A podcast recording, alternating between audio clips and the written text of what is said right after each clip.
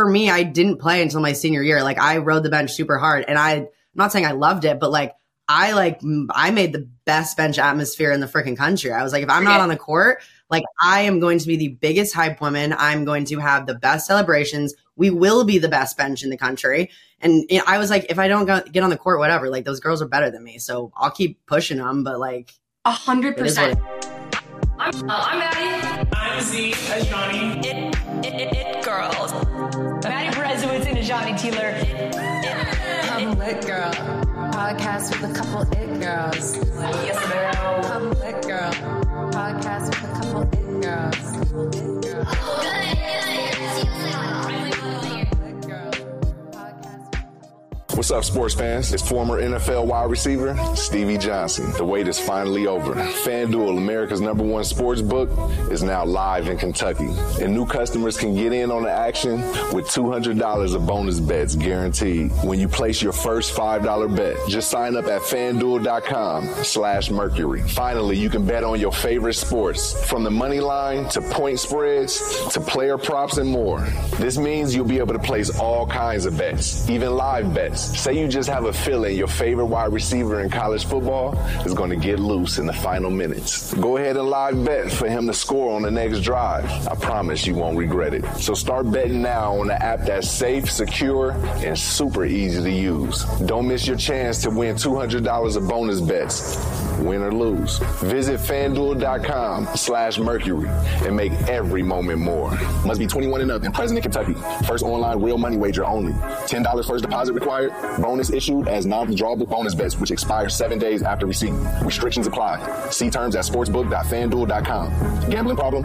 Call 1-800-GAMBLER. All right, guys, I got a hoodie on today, and it's because Fresh Ball Fall is officially upon us, and it's time to get in the spirit. Guys, go out and get your Manscaped kit with using the It Girls code ItGirls20 for 20% off and free shipping. And guys, get those balls looking nice for fall. It's getting real cold out. You want to stay cozy, but use Manscaped to get yourself right.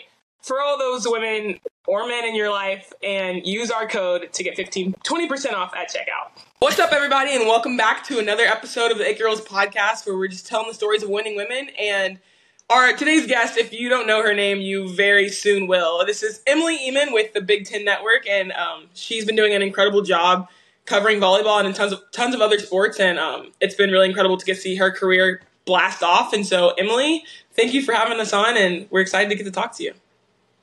Yeah, thanks for having me. I'm I'm pumped to be here. I've, I've followed you guys for a bit, and it's fun to see you elevate women in that way. And I mean, you guys are. I also followed your college careers, obviously, and your ballers, so it's it's fun to get to get to catch up. No, absolutely. Um, and for our guests that don't know, we kind of had a cool connection because Emily knows the guy who kind of helped It Girls come to be. His name's Adam. But um, so Adam texted us and was like, "You guys should have Emily Ehman on the podcast." And Z and I were like, how the heck did we not think of that? Like we have seen her everywhere. So, um, without further ado, Emily, since we know who you are, but obviously not all of our guests do, or all of our audience does, um, give us like your your one minute elevator pitch. Just tell us the basics and and the stuff we got to know. Yeah, so um, I'm Emily Ehman, as you said, and I'm a sports broadcaster. I do a variety of things. So my main job is calling volleyball games, where I'm a color analyst for Big Ten Network ESPN and Volleyball World as well. And I also am a digital host for Big Ten Network, which is probably where you guys see my face, unfortunately, and hear my voice all the time. So I, um, I'm a, the main digital host for Big Ten Network covering every sport for the most part, but I also focus on volleyball. So I do a few weekly pieces, um, recapping whatever went on in the last week and, and all of that. And then I also do some sideline reporting and hosting and other varieties as well. Um, but I played volleyball at Northwestern, which is how I kind of got into the space and uh, studied journalism and wanted to be a journalist, sports broadcaster since I was like 10 years old. So kind of just living, living my childhood dream right now. That is so cool. That was like one of my first questions. I was going to ask, was this like a childhood dream or was this a, a, a career pivot kind of like, I don't know what to do after college. So that's freaking awesome. Yeah. That's really cool. I was reading a Yeah, story, I and I, uh, oh, go ahead, go ahead. No, I was gonna say, yeah, I, it's it's funny. So so many people in this industry get in in different ways. You know, some people come in at like age 40 because they either like I don't know finish a career and want to get into sports. I have literally known what I wanted to do since I knew this was a job at age nine. Uh, my uncle was actually a college basketball broadcaster for ESPN, and I grew up in Bloomington, Indiana. So like Indiana University, that was you know I grew up around it. I had family ties to a lot of different sports and. I would watch my uncle come into town and do games and I would follow him around. I'd shout at the sideline reporters and I was like nine or 10 years old. Like I had, I didn't even know this was a job, but I remember following someone around and I think it clicked that I could stay in sports as a job, but I didn't have to be a, a coach or a player. Like I knew I wasn't, I mean, professional volleyball wasn't even a thing then. I also was not good enough to ever even consider that, but I also knew I didn't want to be a coach. So I, it was a fun way to be able to stay in sports, but also not have to have the pressure of like playing or coaching because I knew that was not what I wanted to do. Yeah, I was going to say I was reading the story about you and talking about you uh, running around Assembly Hall and your uncle, and just talk a little bit about your uncle's influence on that. And I guess you kind of just hit it, but your uncle's kind of a big deal. Yeah. Yeah. So yeah, my uncle, uh, he played basketball in Indiana. Um, he also coached under Bob Knight and he, I mean, since growing up, my my family's from Bloomington. I grew up in Bloomington, and like Indiana University sports is like everything. You know, we'd go to game days, even when he wasn't coaching. Um, he ended up coming back to Indiana to coach. I don't even remember. It was like I want to say 2007, 2008. Um, the remainder of the season when Kelvin Sampson got fired and whatever they brought him in. So he was only there for about a half a season, but I had cousins my age too. So it was me and my brother who were three years older than me. And then I had cousins who were also three years apart, a girl my age and a boy his age. So we would go after school, after sports practice, whatever, and we'd go play hide and seek in assembly hall like two, three times a week. And we'd like, you know, duck behind like the popcorn machines or like go in the locker room. And it was, I always think back and it's so crazy that I mean, that program is so big and well known for basketball. And, you know, they're kind of, I mean, they're not getting back to where they were, but they're getting better, whatever. But it, it's funny to think back and like these moments growing up where I didn't realize back then how cool it was to be doing these things. And now sometimes when I tell these stories, I'm like, wait, yeah, that's like, that's like really freaking cool. Like I was a cool kid. Um, but no, he, he had such a big influence on me. And when he transitioned to broadcasting, it again just really opened my eyes to see that you can stay in sports and not have to be a coach or not have to be a player. And I was always getting in trouble for talking growing up in class. Like all my report cards were like, she talks too much. And like looking back, I'm like, all right, guys, I made a career out of it. Like, come on.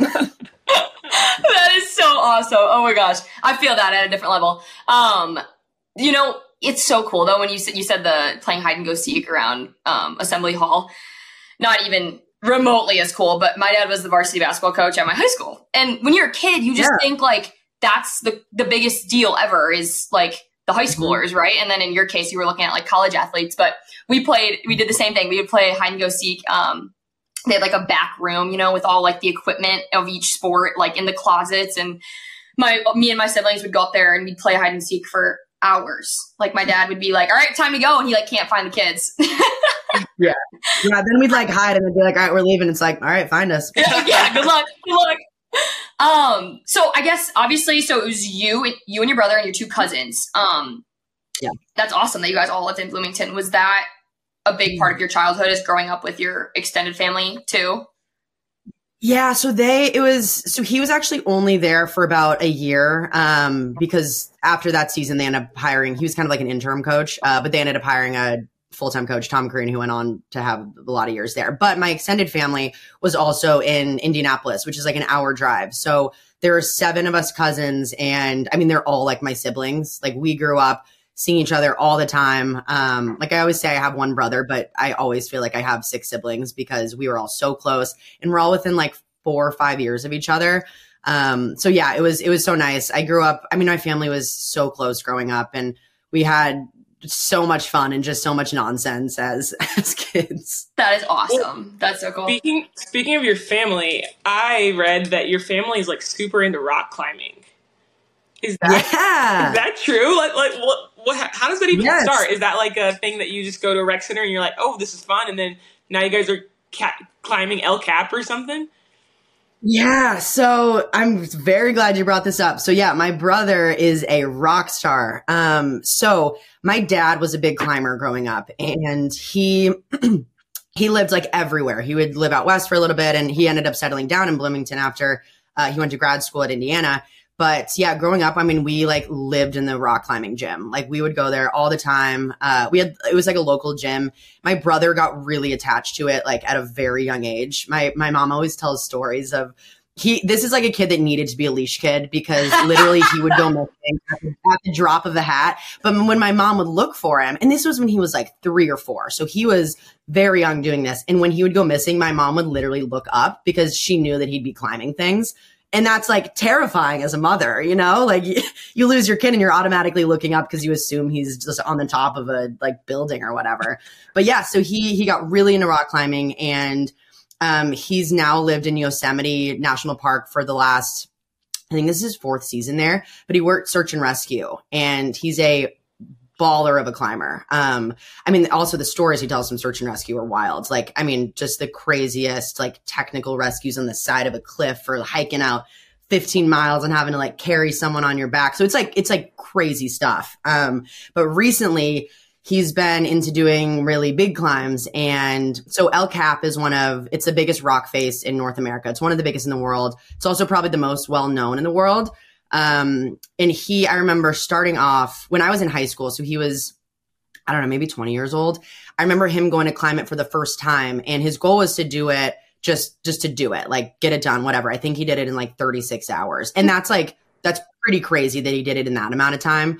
And then it started getting lower and lower. So he eventually had the goal of, okay, I want to do it in 24 hours. Cause that's kind of like a big climber thing. Like if you can climb the nose of El Cap in 24 hours, like you're a big deal and it just got more and more. And he just climbed it in four hours and 50 minutes, which shattered the record of five hours and 50 minutes. Um, if you guys have seen the movie, yeah, if you've seen the movie Free Solo. So yeah, so that that guy Alex Honnold, he's had set the record. I want to say like ten years ago at 550, and my brother broke it by an hour. Um, No Yeah. way.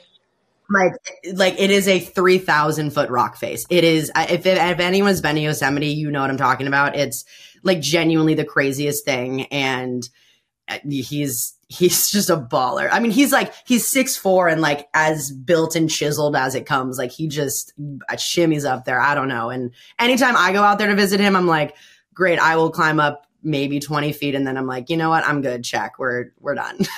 My mind is blown right now. Same. Same. Crazy. That puts like any of our dreams like to shambles. Like that is just that's unbelievable. The it's so time funny I because was even thinking, growing like, up is your brother Alex Honnold? Then when I, I was, I was gonna ask you, like, is Free Solo about your brother? like God, well, that's that's also the crazy part because now you know to do stuff really fast, you're kind of taking a little bit of risk. Um, and I think part of it, I think parts of it, he's he's not roped in, so that's a big that's been a conversation we've had with him of like. yeah, be. We got it. We got to figure something out here. But no, he's like he's a rock star. I'm literally so proud of him, and I mean, I, he's gonna still continue to to do his thing out there, and we'll, we'll see what else he does. I just we get calls every month, and he's like, "Hey, I just did this big thing," and we're like, "How how are you possibly doing this?" Okay, that was my next question though. Is is I know in free solo he's it's literally him and the rock. Is that what's your brother's name? Uh, my brother's name is Nick. Nick. Okay, is that Nick's is that what Nick's doing too? Like is he doing it without a rope?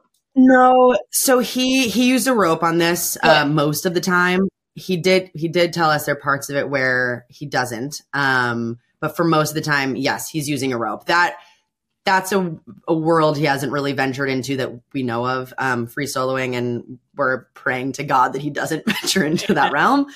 Um, but yeah, no, he's using a rope for the most part and being as safe as well, being as safe as he tells us he is. Yeah. I mean, I feel like there's no way you're not he's definitely still getting the adrenaline rush even though he's roped Oh my in. god. Yeah, well, they. I remember in Free Solo they did that test on Alex Honnold, and it was like he literally didn't have the like Psychopath. gene or whatever for like fear. Yeah. like he Yeah. do- they they don't feel things. Yeah. That's Can't relate. me. I fear a Yeah, lot. right. That's not me. I live in a, an apartment in Chicago with like four different locks, and I still every night I'm like I'm gonna get killed. I'm gonna get killed in my sleep. Felt. Felt.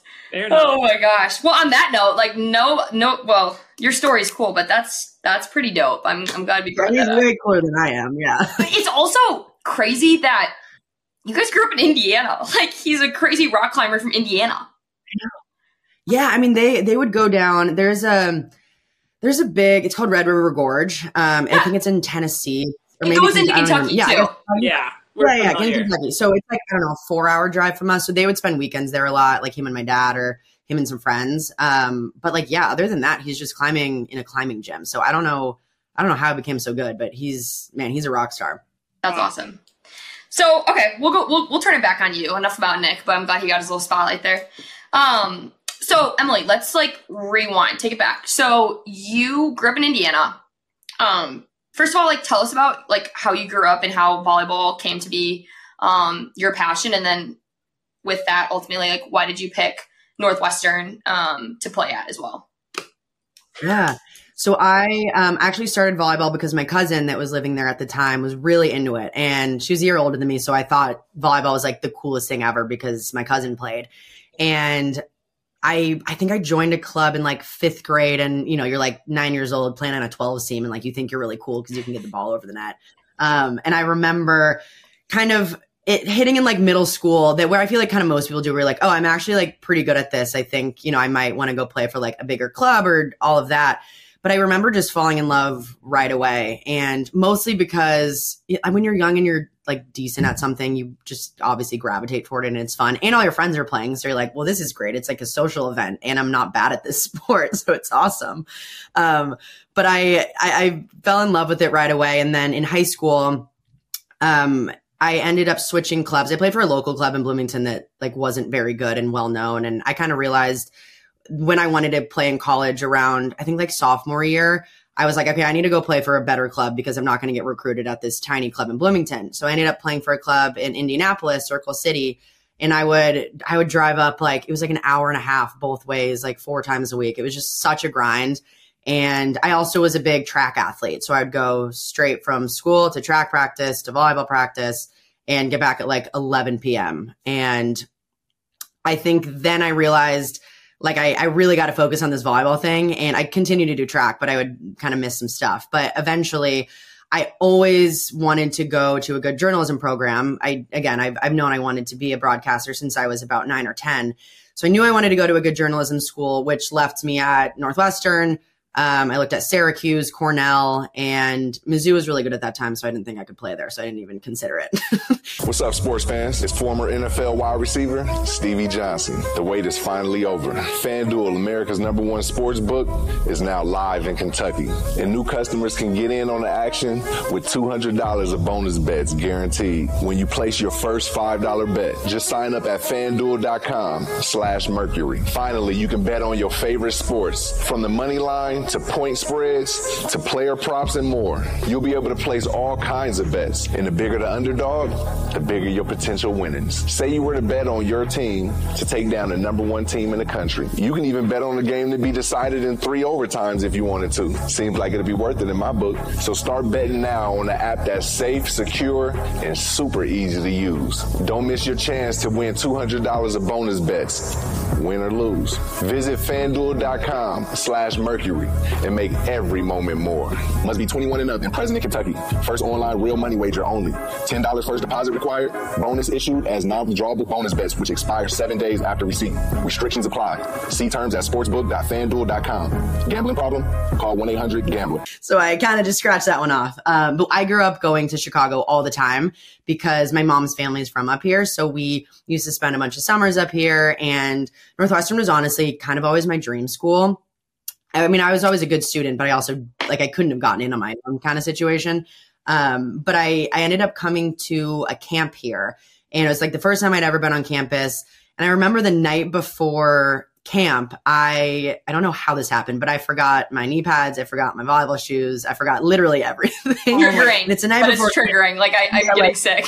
oh my god and like and to be fair i i pride myself in being like wildly organized and like i'm very type a and i guess maybe not so much in high school more so now but yeah fully forgot everything like i didn't have anything going into this camp and i think it was my it was my sophomore year of high school and i'd like been talking to the coaches a little bit so it was kind of one of those like okay if they liked me then we'll go on a visit and, and all of that and i remember telling my mom i was like i feel like this is meant to be like i probably shouldn't go to this camp. Like I forgot all my stuff and I'm really nervous and I just like don't want to go.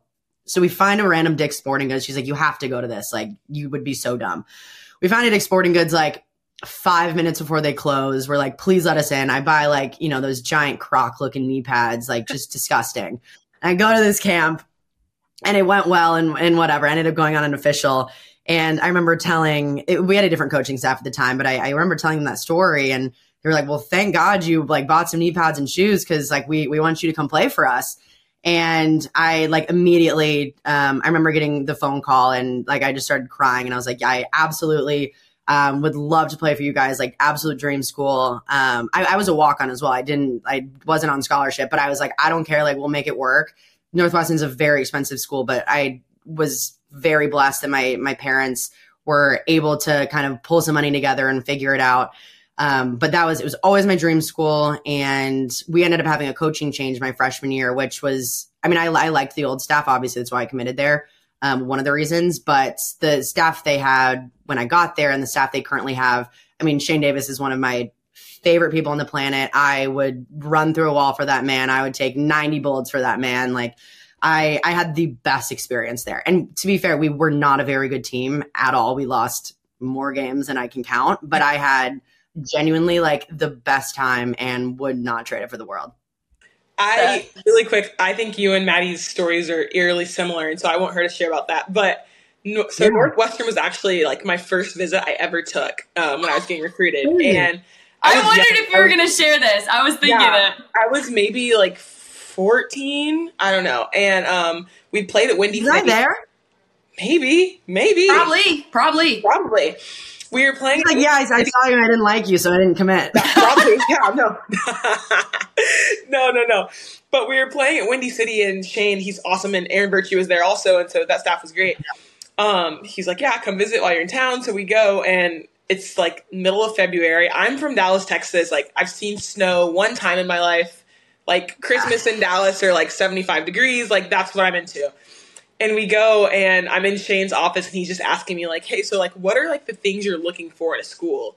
And I was like saying all like the like cliche things. I'm 14, and then I'm like, I also like really care about weather. and then Erin walks in and she's like, guys, come look at it. It's blizzarding outside. And I was like, yeah, no, like, it's good. done. It's, It's done. done. Like, I really appreciate the time. I'm not coming to school. but yeah, Shane is That- awesome. It is.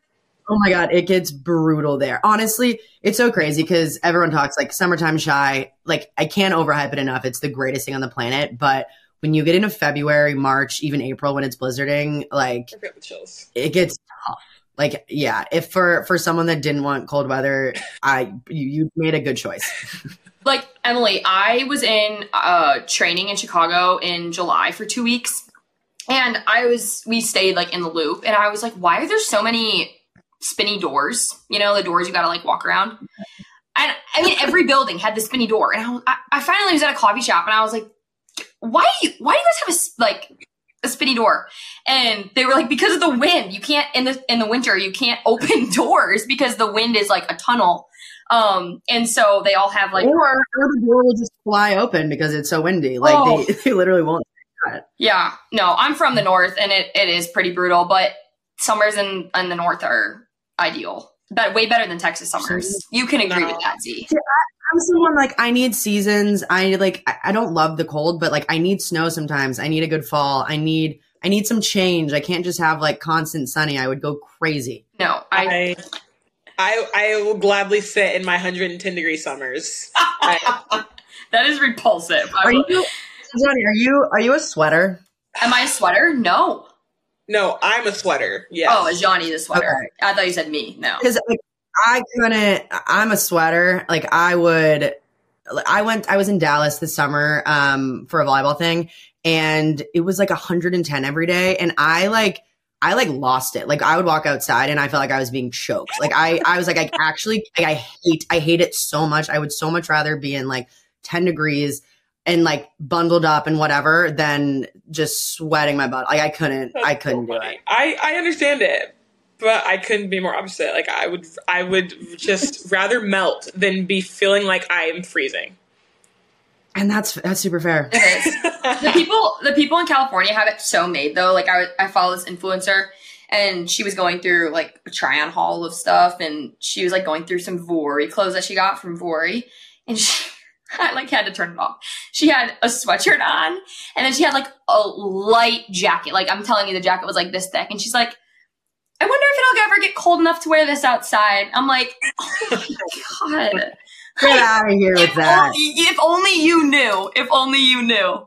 That Oh, makes me sick. good times. No, Emily, back to your story though. I like couldn't help but smile the whole time. Like I don't know if you know like hmm. my story about how I went to Kentucky, but it's actually ridiculous. Like I think we're we have the exact same path. Like Kentucky was Well, let my me dr- hear it. Let me hear it. Kentucky was my dream school since I was like, I don't even know, 10. And um, I like basically begged them to go there. I would like call Craig all the time and he like wouldn't answer. I'd send emails, like wouldn't answer. Um, But you're just such a pest. You're like, I will be going to this place, so like- you might as well take me.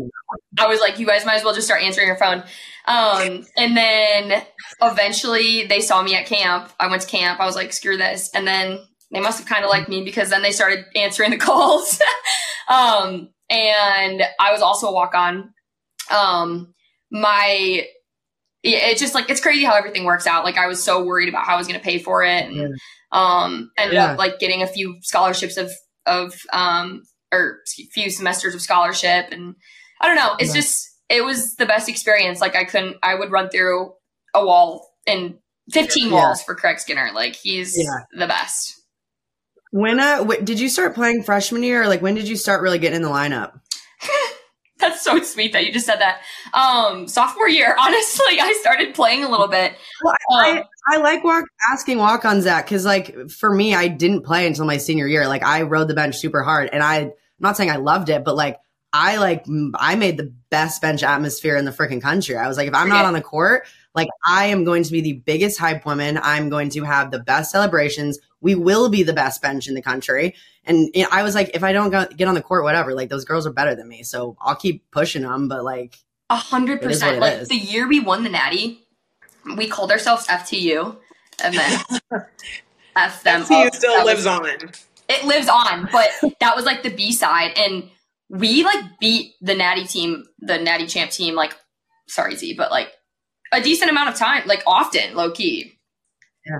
low key. Um, but Yeah. it was so fun because it was just like that. We took pride in that, and it sounds like Yeah. the same thing for you guys.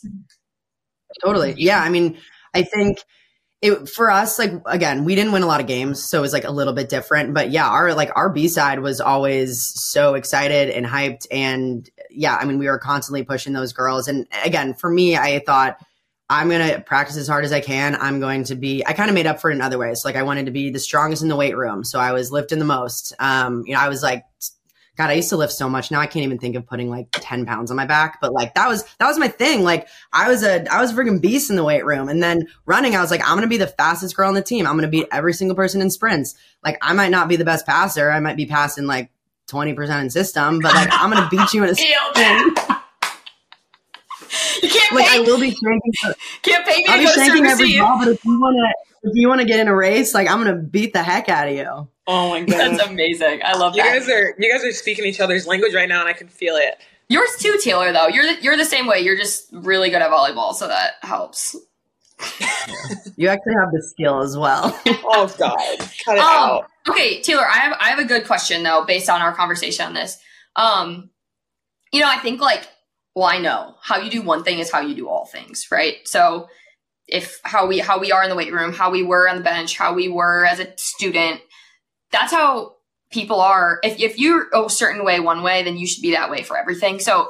Talk about how that's translated into your career now. Obviously, you, you, you care about everything you do a lot. So, how ha- how have you seen your career take off because of that that care that you've had for for everything you do.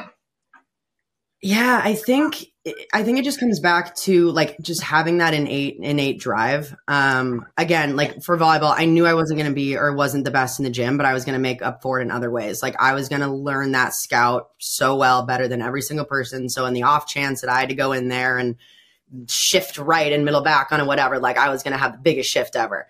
Um, but I think just that like attention to detail and innate work ethic really translates to my job now because starting off, I so I graduated in 2020, which was quite literally the worst time to break into sports. Like sports weren't happening. There were no broadcasting jobs out there, also known as hiring. So when that happened, I I, I kind of made a promise to myself, like I'm gonna figure this out, even if there's no jobs. Like I'm gonna make this work. And I ended up starting a web show, um, like similar to this. I would just interview Big Ten volleyball uh, coaches, uh, players, alumni, like people around the sport. Because I was like, I'm going to make this work. Like I don't care if anyone's going to give me an opportunity. I'll make one for myself. I'm going to push a door open. I, I, don't really care. So I started doing that and, and, pitching it to. I pitched it to a volleyball publication that picked it up. Um, and then from there, I just started pitching myself to a lot of different places. So I had a connection. I interned at Big Ten Network in college. I was just like a producer editor. So I literally edit videos and I reached out to like anyone I knew there, um, pitching what I was doing and all of that. And I ended up pitching myself to Athletes Unlimited for the first year that they started. I had literally no experience doing anything except these web videos. And luckily, they were looking for a digital host, but weren't willing to pay that much. And I was like, I'll literally do it for free. Like, I don't care. So I got like chump change and I spent a, a eight weeks in a bubble in Dallas and you know, like you're just like grinding all the time in this job. And I learned that pretty early on. Like this job is what you make of it, and the product is going to reflect how much work you're putting in and how much homework you're doing on these teams and and all of that. And I started pitching myself to a lot of different people. Big, I basically like forced Big Ten Network to put me on a game because um, they also needed analysts, which which helped me out. My first game was terrible. I don't know why they thought I could do what I was doing. Like I remember listening back. I think it was last year I did, and I was like, how did you guys give me a mic? Like, this is disgusting. I'm, I'm so appalled, but whatever. They saw potential, I guess.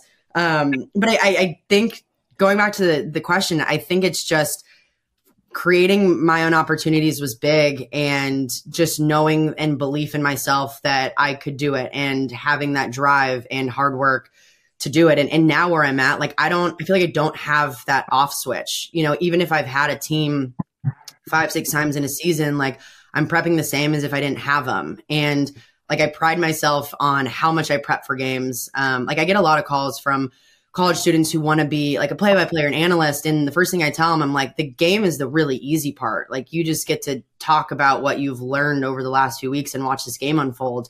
But what goes into it is the important part. Like how much are you prepping? Like how much are you scouting these teams? Like your calls with coaches and, and all these things.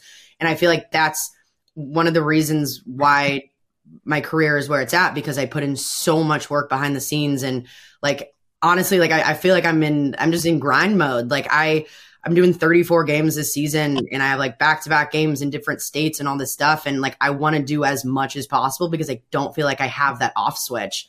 What's up, sports fans? It's former NFL wide receiver Stevie Johnson. The wait is finally over. FanDuel, America's number one sports book, is now live in Kentucky. And new customers can get in on the action with $200 of bonus bets guaranteed when you place your first $5 bet. Just sign up at fanduel.com slash mercury. Finally, you can bet on your favorite sports from the money line to point spreads to player props and more.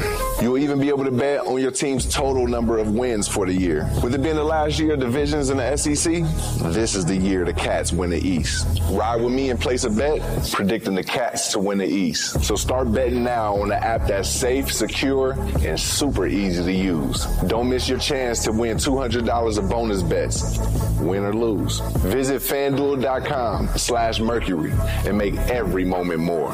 Must be 21 and up and present in Kentucky. First online real money wager only. $10 first deposit required. Bonus issued as non-withdrawable bonus bets, which expire seven days after receipt. Restrictions apply. See terms at sportsbook.fanduel.com. Gambling problem? Call 1 800 GAMBLER. And to be fair, like, you know, you get tired and you get worn out, but at the end of the day, when I'm doing something that I love so much and have such a passion for it, like I'm I'm just so all in. That's so cool. That's awesome. And I think um what your job is incredible and honestly it's like something that I've dreamt about doing for a really long time and so I think it's really awesome to hear you talk about it that way and that passionately. Yeah. and I think the preparation you talk about is so incredible because I think it's crazy how often you listen to games and you listen to these broadcasts and these people just get so many things wrong like names wrong. And it's like you've had so long to prepare for this and that's your job. You're getting it wrong and I think that's such a crucial part of it. So I think that's really awesome and inspiring. It's like well, thank you. I think I think part of it too is like you're covering these athletes like you're like I'm not the story here. I'm telling your story. So if I'm telling a story and I don't know how to pronounce your name, like that's very embarrassing and disrespectful. Like just ask someone how to pronounce their name. Um, I don't know. Yeah, little little things. Again, I think it's part of that, just like attention to detail that sometimes like goes unno- unnoticed by people. And in this job, like you, you just can't you can't do that if you want to be if you want to be good at it and move up. Like you have to pay attention to detail. You have to you got to grind for the first few years. Like you gotta you gotta know your stuff. Um, because yeah, I can't I can't explain how many times I've listened to volleyball broadcasts and just been like, what are like what are you talking about? And and I know I'm sure people listen to me sometimes and they're like, what is she talking about? Um, but like if people are saying that, I hope it's not because I don't know someone's name or you know things like Right, that. Like right. the stuff that I'm getting wrong. Maybe I'm messing up what happened in a play. Fine, I do that all the time. But like, I'm not going to mess up your name. I'm not going to mess up coaches and, and any of those details. I'm like, I try to be very disciplined and um, like very honed in on. awesome. That's Yeah. awesome. I always text Z like when I'm That's watching their matches now, and I'm like, "Oh, this one said your name wrong," like because I know she'll be like, "What the heck?" Like I've been playing for seven years now. No offense, Z, five years, but round it up. yeah, especially well, well, and to be fair, like Azhani, you're a like big time player. Like if someone's messing up your like that's crazy to me. yeah, I appreciate Cheers. that. Um, you uh, you were saying that like the game and the game unfolding is the really easy part, and um, something that's gone viral in the past few weeks since it happened was that rally that we played against Nebraska, and you were on the call for that. That rally was what a minute and forty for Was- thirty seconds long. And Yeah, it was like I want to I, I want to say like 112, which even to get to a minute's insane. Like, Z was on the ground. well, you know what? Z was on the ground like twelve times during the rally. That's ridiculous as a middle. Yeah. There was one point where I was like, "How am I on the ground again?" Like I remember thinking that, like, "How are you here?" So I, but like, what was your question? go ahead. No, go ahead. Well, I was gonna flip it back on you because I think you were gonna ask me about it, but I I just had to sit there and watch it unfold, and I was out of breath, and I didn't have to do anything. Like, would take me through that and and explain what the heck was going on and how exa- Have you ever been that tired? The answer is actually no. I've never been that tired in a in a match in my life. And every single time someone made a play, I was like, surely like this is it. Yeah. And it just was like never it. Like Harper Murray is the ball Lexi Rodriguez sent like from 40 feet off the sideline. Harper Murray swings at it. And I was like, first off, she's gonna be insane because freshman Z would never swing at that ball. No one She swings, swings at it. no one swings at that ball, and she's just like, "Yup." timing's impeccable, hand contacts, or Lexi Rodriguez making one arm plays, their setters making plays, Rebo's from the back row, and every single time I'm like, why is this still going on? Why is this still going on? And then my legs start to burn. Finally, Harper hits sub off the block and it lands, and I just like take a lap. Like I like I can't celebrate. I can't look at my teammates. Like I can't even breathe. So I just walk around, and Reagan Rutherford's like, "Z, come in the huddle, come in the huddle." And I'm like, Rebo, you gotta give me a second because I cannot breathe. I can't breathe. It was really crazy. It was I- crazy. Like I just genuinely like I, I think about long rallies and like me as a libero, yeah, long rallies like yeah, you might have to dive a few times. Obviously, you get tired, whatever. But I cannot imagine as an outside or a middle, like in long rallies, even in like three to four like rally lengths. Like I, the amount of times you guys have to jump in that, like I was just so shell shocked and like my jaw was literally on the floor because I was like, I, know everyone's conditioned and like great, but that was like a different level of like that was a next gear of like I'm just I'm locked in and this ball is not falling and those are also the rallies where like you just want both sides to win because you're like ah that was so fun. totally. Yeah. I would like to say this is probably biased. I think that the pancake that they made on their side of the net was down. Pancake was down. Thank you. Wait. I'll say it, but Pancakes uh, are so hard um because you they're really hard to overturn. Like to challenge them is kind of silly because it's like it's like 50-50 as to whether it's a it's a it can be overturned, right? Well, uh, yeah, honestly, yeah, you rarely see pancakes overturned unless it's like really obvious, but the cameras are never I mean, I will say Nebraska has probably the best cameras that I've seen, but even then like they're so tough to overturn. But based on the looks that we saw, I also thought it was down. Um, I also think, honestly, I think they threw that challenge just to give you guys like a second to breathe because who wants to go into the next play? Yeah. No, not I. Not I. Well, this is actually this is actually a funny story, Emily. Off of that, um, Z, you're gonna. Neither of us were on the team, but it was um 20 the year before we came in, so like 2019, Kentucky lost to Nebraska in the in the tournament. I, I don't know if it was like round two or something, but Elite, Elite eight. Eight. Oh dang! Wow. Okay, I didn't know it was Elite Eight. So they're in the Elite Eight. They played Nebraska. It was like a close. I, it wasn't a close game. They got. I think they lost in four. Maybe I'm saying all the details wrong. Anyways, Lexi Hill had a pancake, and they posted like a few months later, like National Pancake Day, and the picture of Lexi, right? And wait, did I say what did I say? Lexi Sun, right? It's really Lexi awkward. Hill. Yeah, that's someone I know. no, Lexi Sun had a pancake and um she like quote tweeted it a few months later and was like, um, if only they knew it wasn't a pancake or something like that. But it, it Ah! yeah. And I think they lost the set 20 like it was like point 25 like to get 26, you know what I mean? It was a it was a game-changing play. Um and so I remember like we were in the group chat when she tw- quote tweeted that and the whole team was like mm, mm, mm, you know crazy Oh God, I would have lost it. That's Crazy. so tough. I- Also, I mean, even back like back then, challenge rules were different. I don't even know what the challenge rules were then, but Yeah. I'm, I'm sure there's no way they would have overturned it regardless. and you didn't get those back back then. Now, like there was like 17 challenges in our match last night, and I was like, how do coaches still have challenges? But I didn't realize like we're getting them back if we win, which makes a lot Yeah. of sense. But that's like bad yeah, refereeing yeah. then I'm- that there there should never be that many challenges because there's that many plays that are called wrong then from a ref Well, also, I think like I also think if a call stands, you should be able to get that challenge back because they just don't have enough to like overturn or whatever. And I, I you know, whatever. I have a lot of problems with a lot of things, but that's one where I'm like, if it stands, like it's not your fault that they couldn't see well enough. Like you should get that back. yeah i'm with Right. that I agree. um i can ask a question Tealer unless you wanted to okay i'll go I have a question, but No, no, go for it. go. Well, Emily, one of your um in one of these articles I saw that you were written about, um, it was you talking about how obviously you love sports, but one of your big missions is destigmatizing mental health in the athletic space. Where did that root from and when did that start and how does that look for you in this job? Yeah, I uh, I appreciate you bringing this up because a lot of people, you know, still don't want to talk about it. Um, again, it's wildly stigmatized, and I think for me, when I started to really think about it, was probably college. Um, I don't think a lot of high school high schools or high school athletes, high school coaches, really anyone in that space, at least at the time, really talked about mental health in that way.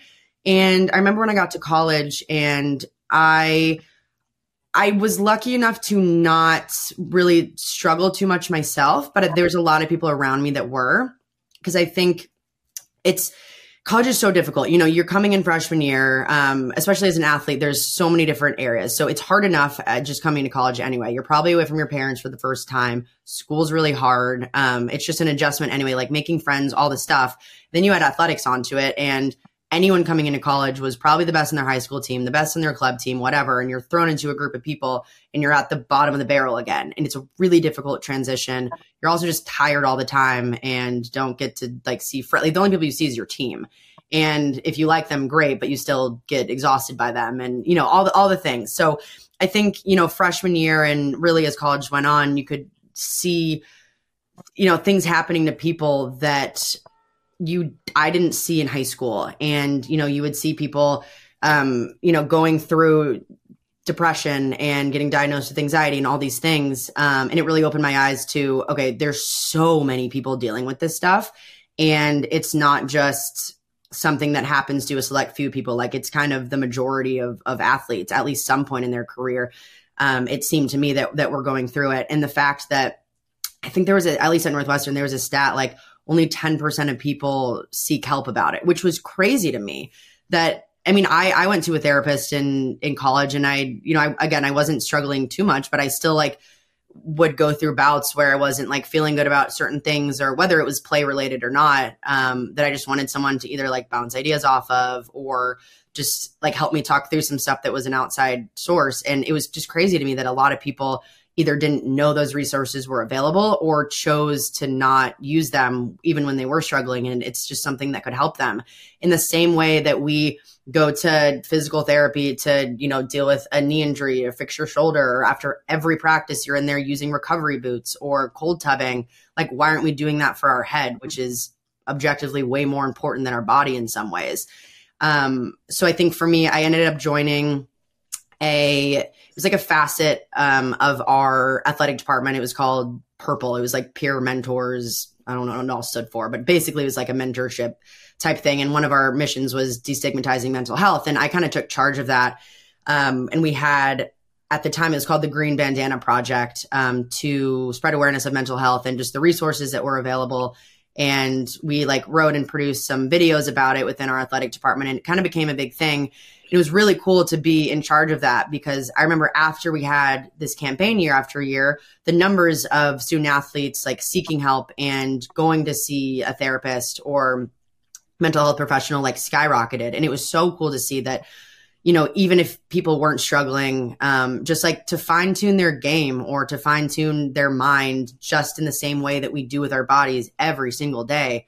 Um, that was something that was was really cool in college. And and now I, I think we're at a place where people are talking about it a lot more. And now we're seeing athletes talk about it a lot more. You know, we have the Naomi Osakas, we have Simone Biles, you know, all these athletes that are are really talking about it and bringing it to light that they're also going through the same thing and they are at the pinnacle like the best athletes in the entire world you know best athletes of our generation are going through the exact same things and it's so cool to see and it like it make i feel like it makes me proud to be an athlete in some ways because you're like you get it and you're opening the door for so many younger athletes or even even not even athletes just people in general to seek help or to take a break or to you know have some me time or whatever that looks like to you.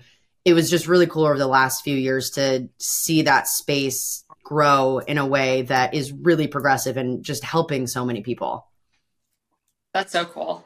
That's really cool. I'm like, we uh, yeah. at Kentucky we had "Dam Worth It," um, which sounds like it might be similar to your Green Bandana campaign. Yeah. Um, and you know, there there were some stories that were brought to light of like our peers in within the athletic program that we would have never known, right? Like they would never have talked about unless that that space was there for um, them to do so. So I, I think it's really needed, and I'm excited. It's not the right word, but I'm hopeful. I guess I'm hopeful that um, it's going to keep going in the right direction. I would say.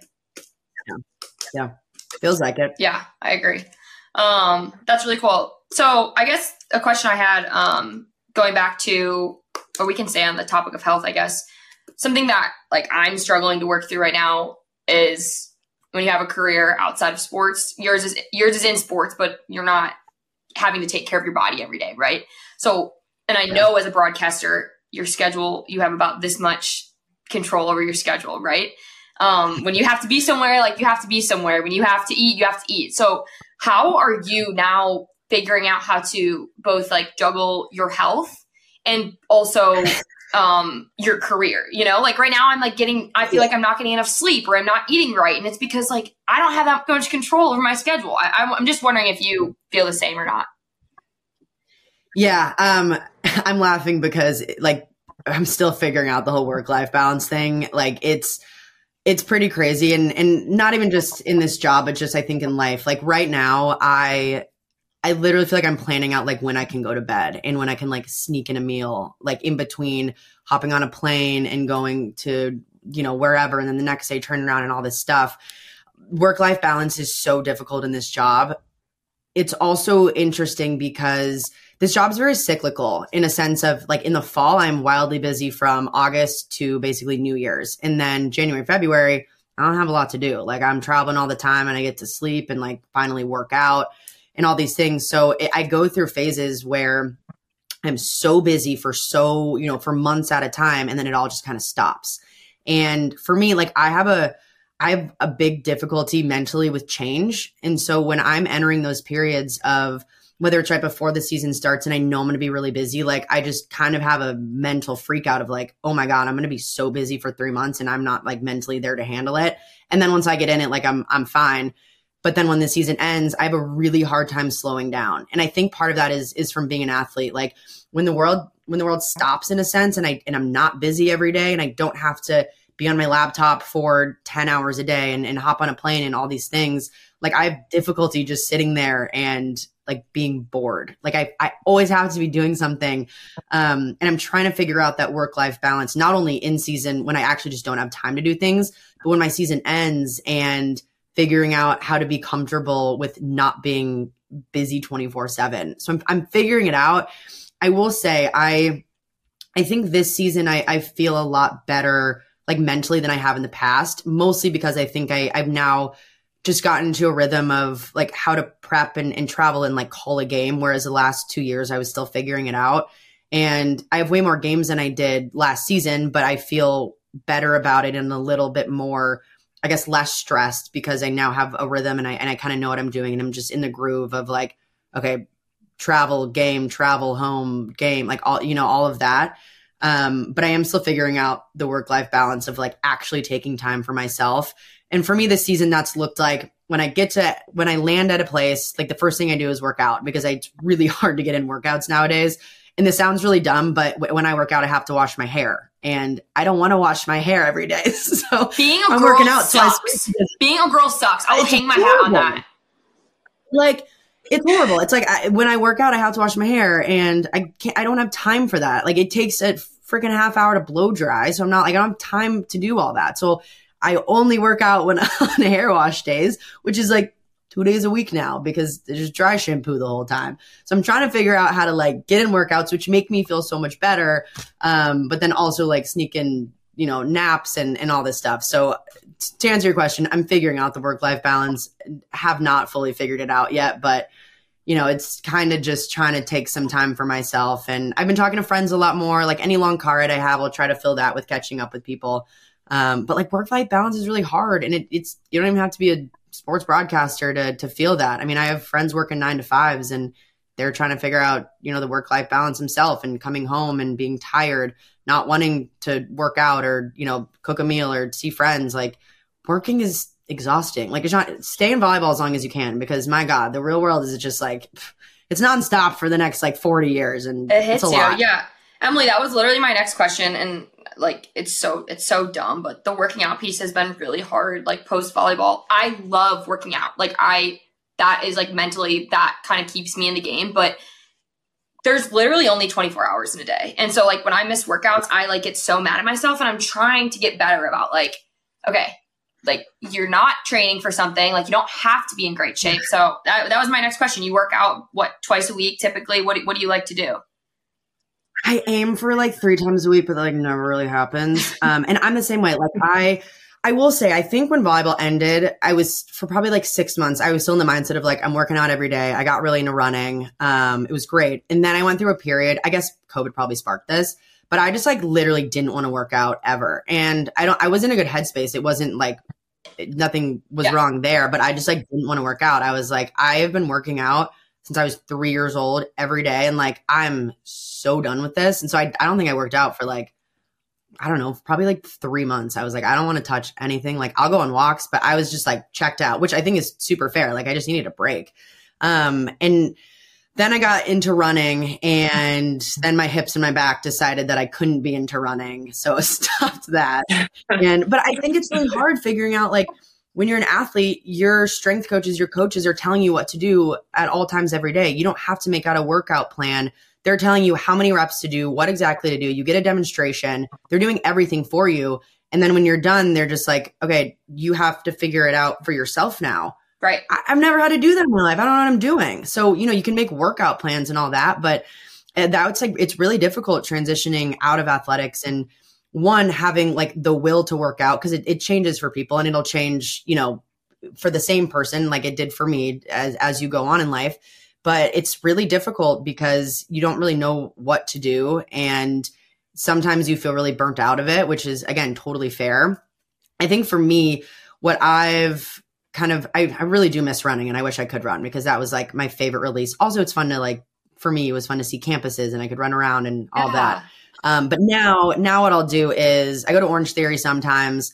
Um, I recently just started Pilates and I, I always, always joked that it was like the dumbest thing and it's, it's so hard. Like I, I leave that place and I, I can't walk. Like I'm shaking so bad. Yep. But love Pilates.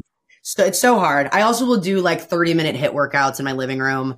Um, other than that, like sometimes I'll go on walks, and by sometimes I mean like once a month. I'm loving the honesty. I'm loving it. No, honestly, this it, honestly this is gonna sound dumb, but it just makes me feel better that I'm not alone because I sometimes Yeah. you know I'm just like I gotta figure this out, but you gotta give yourself grace. Do you know? Do you know Victoria Garrick? yeah. Or do you know? Who, I was just gonna ask if you knew her Yeah. because you started talking and I was like, you Can sound we like get her on the pod, right Emily? Do you do, like do you know her well? Oh my God, no! If I knew her, I would have made that known right away. Um, no, I love her, but Yeah, same. No, but she, I mean, I mean, one, obviously she's doing incredible things for the mental health space and all of that. Yeah. But I know she has a, she actually has done a few podcasts on working out after having been an athlete. And I, I don't remember if she had talked to like a professional or just telling her story, but it's again, it's really difficult when you're done with sports to have the will to work out, try to figure out what to do, all these things. Uh, but she's a really good podcast about it and or like one episode about it that she like constantly links in her Instagram stories and whatnot. Cool. But I would say to any athlete, like even before you graduate, probably even better to listen to then. But it's so relatable and just makes you feel better because we're all going through the same stuff. You know, it's difficult transitioning out of out of being an athlete. So it's nice to have people in that space that are like well known, openly talking about it. Totally. And Yeah. not to like be really vulnerable, but your body changes. Like Oh my God. Oh. Yes. Yeah. Well, let's talk about that too. Like, well, even coming into college, I think that's part of it. Like, you come into college, Yeah. you have all your clothes from high school, and you start lifting for a month, and you put on a pair of jeans that don't even fit over your left calf. And you're like, mm, okay, well, 100%. this is different.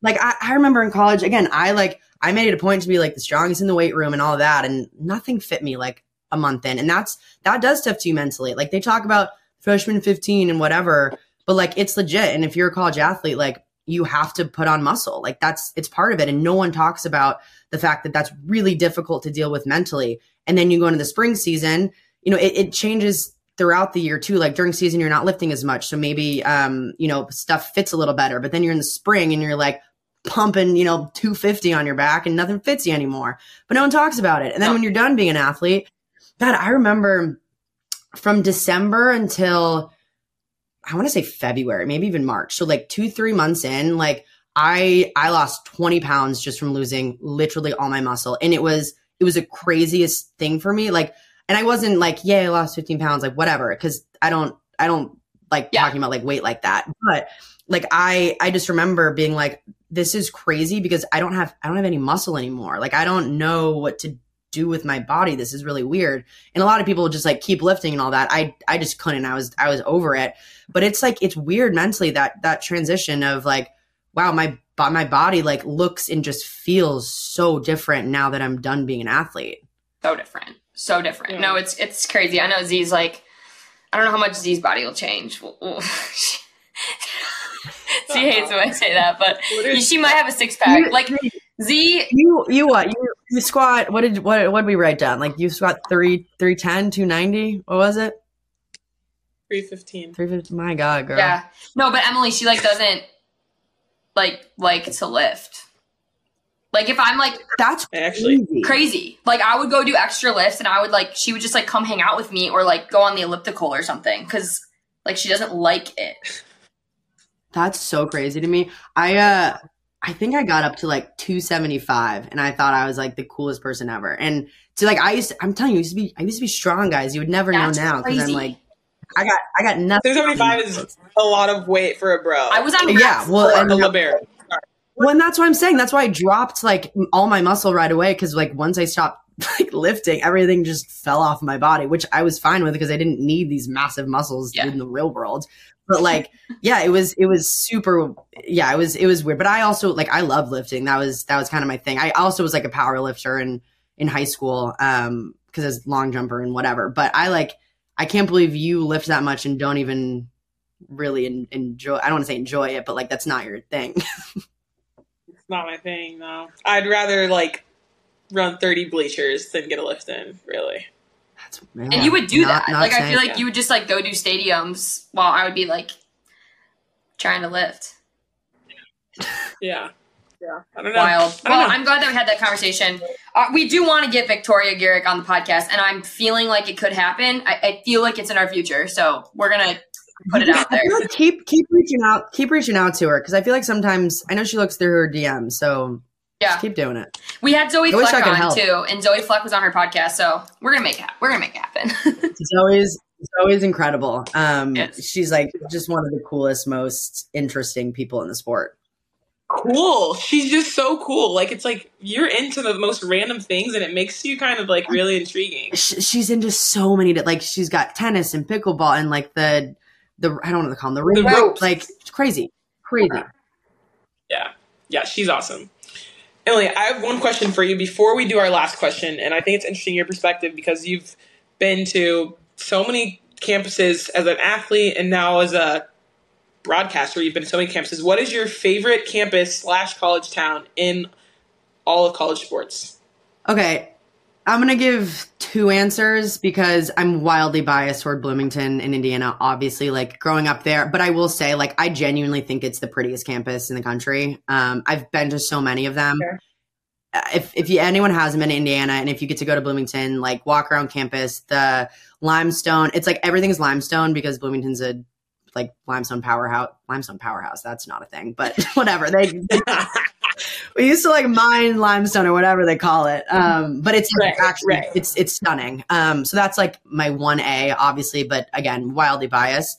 Um, I think secondly, I um see when I had your guys' Georgia game, I actually walked around Georgia. I hadn't been there. Oh my god, Athens is so Yeah. nice. Athens is I- like, Athens is amazing. Like I that was my one walk of the month. Um I walked around Athens and I was just like I, I was like moving. I was like, this is the coolest place ever. I was going for miles because it was just it was stunning. And to be fair, it was like 75 and sunny, so it was also beautiful out. Um Right. but like the the rolling hills and I normally don't love I don't like brick a lot. Like I don't love brick buildings. And a lot of their campus was brick, but they also had the like classic southern like white pillars and it just was like Mhm. nice and clean and beautiful and green. Like there's forests everywhere. Um, so I would say that's probably my second favorite campus in terms of how pretty it is. Also, I'm biased toward Northwestern. Like, I mean, it's stunning. The lakes right there. You see Chicago. Like, it's just nice. But I'm not going to count that because, again, I'm just super biased. Right. Yeah, Georgia is aside from like the campus and like college buildings, like Athens itself is just so cool. So the buildings, the streets, like everything about it's really beautiful. and they have I a lot of agree with like really good restaurants and fun bars. They just looked like a super fun Yeah. place. Yeah. Well, Every Yeah. time that was like unanimous among our team, like all every team we played on, everyone would get so excited when Georgia away was on the calendar because we were like we loved Athens. We loved going to Athens. Oh, it's so nice. Well, also, I I was like not happy about the trip because Athens is the hardest place to. I'm sure you guys like charter, but you know, Yeah, so we do. God, we My, no, we do. But my Oh, yeah. mom, my mom, so my parents, they like hop on flights for our games all the time. Yeah. But my mom refuses to come to Athens because you have to fly to Atlanta, drive hour and a half. It's just so hard to get to. So she never comes. Literally, I flew into Atlanta and then I, la- I land, of course, at like 4 p.m. So there's traffic. It's like two hour drive out there. I'm like, what is this Yeah. place? So I was like super mad. Then I got there and it was fine. But my God, it's hard to get to. Like, Yeah. put a put an Yeah. airport. Though. What are we doing? Yeah, I think that's Right. got that's got to happen at some point. It's it's too big of a school for them to not have an airport. Yeah. Seems silly. Yeah. Oh, okay. Well, this has been so sad. I don't even or so fun. I don't even want to close it up. But we have our favorite question to ask you. Um, and like I feel like you've already given us so many really cool things to take away. So I'm excited to hear what your answer is going to be. But for all of the winning women listening, what would be your best piece of advice? I have so many. Um, my best piece of advice would probably be to never take no for an answer. Hmm. And that could look like a lot of different things. So, you know, professionally, like always shooting your shot, um, whatever that looks like, like reaching out to whoever. Like I'm I remember when I was looking for jobs, like I would just cold email, cold call people all the time and like kind of just forcing your way into into situations. Um, and people say no, great, you move on to the next thing. Like a one door closes, another one opens. Um, I think in in so many aspects of life, it's so important to just like keep pushing forward. And if someone says no, then okay, then it wasn't meant to be. Um, so you go on to the next thing. And I also will say like I think it's really important to now this is easier said than done, but like to have confidence. And if you have to fake that, fine. But like if you can just convert your mind to always being like confident and positive and your body will follow. Like whatever's happening in your mind your body's going to do the the same thing. So even if you're tricking your body into thinking like hey i can go do this whatever or whatever it is just being confident. And if that has to be fake confidence at first fine whatever. At least other people around you are going to think you're you're super confident and know what you're doing even if you have no idea. Um like i feel like half my job is BSing people and not really, but like, you know, like you, you got to just act confident, like you know what you're doing, know what you're saying. And in any aspect of your life, like good things will happen if you can tell yourself, like, you can do this, um, find your why. You know, I always think back, like when my, I don't know when my when my job gets tough or I get burnt out, like why am I doing this? Um, is really important, and just knowing that you're wherever you are for a reason, and just c- continue pushing. Like again, if someone says no to you, if someone wants to close a door, that's fine. It wasn't meant to be. Like go go to the next thing. I love that. I love that. We uh we you knew I was gonna say this Z, but Z and I term or coined the term delusional confidence one time. Yes, Just being like delusionally confident in every aspect of your life is is kind of a game changer, I think. Yeah.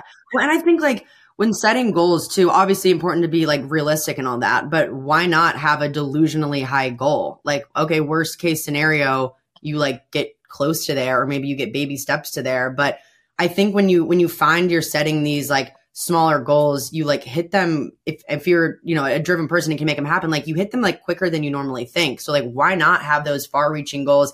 They might be delusional, people might call you crazy, but like in your mind you just have to tell yourself like i'm not crazy i'm gonna get there it might not be next year it might not be in the next five years but 10 years down the line like hell yeah i can get there Yeah, Mic drop.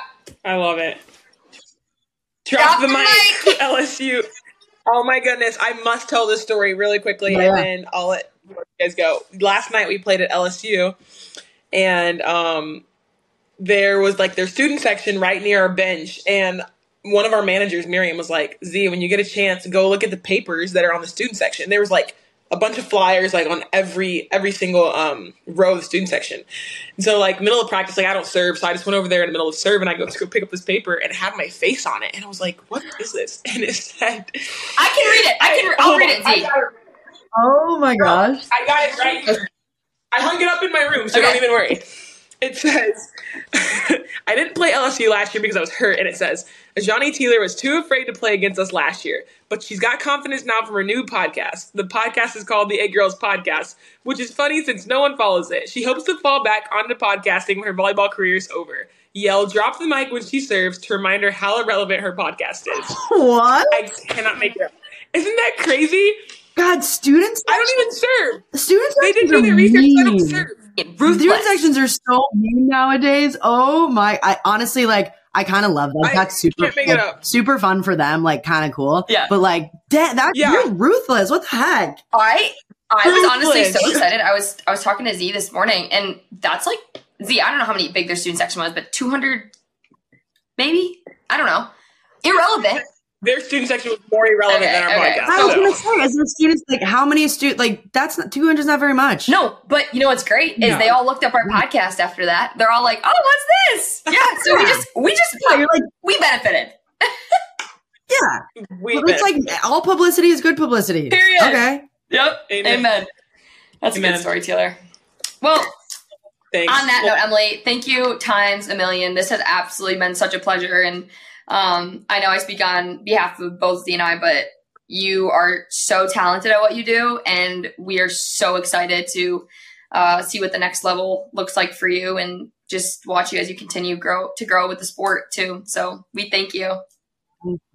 Thank you. That means a lot. Yeah. I uh, I appreciate it. I think uh, honestly, like people like you guys make my job really easy. Like Z, when I get to cover you, it, it makes it easy because you're such a fun like player and person, and it's fun being in this job because I like I just I love the sport so much and I love the people in it. If I didn't, I would be doing a different sport. Like I don't, and I I probably wouldn't like my job as much. But it's it really makes my job easy and fun because I have the best athletes and coaches to cover who like care about the sport as much as I do. Um, so I appreciate it. It's it's been fun. I I love it, and see you guys are crushing it right now. So keep it up. Thank you. I appreciate it. We're on a roll. You guys Keep are it on a going. roll. So, I love it. yes, ma'am. Thank you so much, Emily. We appreciate you. Thanks, guys. Thank you. Have a good one. You too.